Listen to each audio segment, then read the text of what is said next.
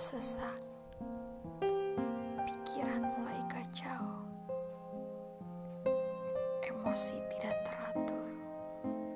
Itu pertanda kita terlalu dekat pada dunia, terlalu dekat pada hal yang sia-sia. Istirahatlah, berhenti stalking yang tidak perlu, letakkan handphonemu, ambil jeda agar tak terlalu terkekang oleh dunia.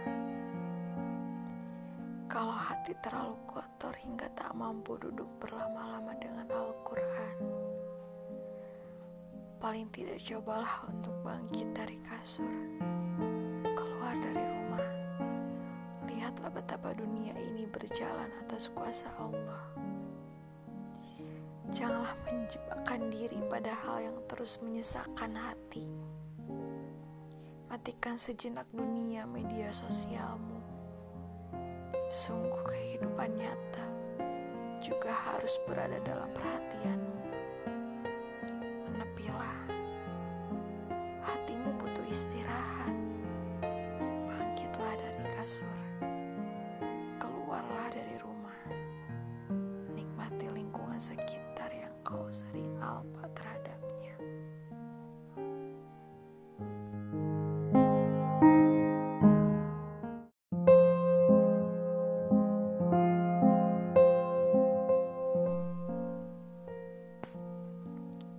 dada terasa sesak, pikiran mulai kacau, emosi tidak teratur. Itu pertanda kita terlalu dekat pada dunia, terlalu dekat pada hal yang sia-sia. Istirahatlah, berhenti stalking yang tidak perlu, letakkan handphonemu. Ambil jeda agar tak terlalu hati terlalu kotor hingga tak mampu duduk berlama-lama dengan Al-Quran, paling tidak cobalah untuk bangkit dari kasur, keluar dari rumah. Lihatlah betapa dunia ini berjalan atas kuasa Allah.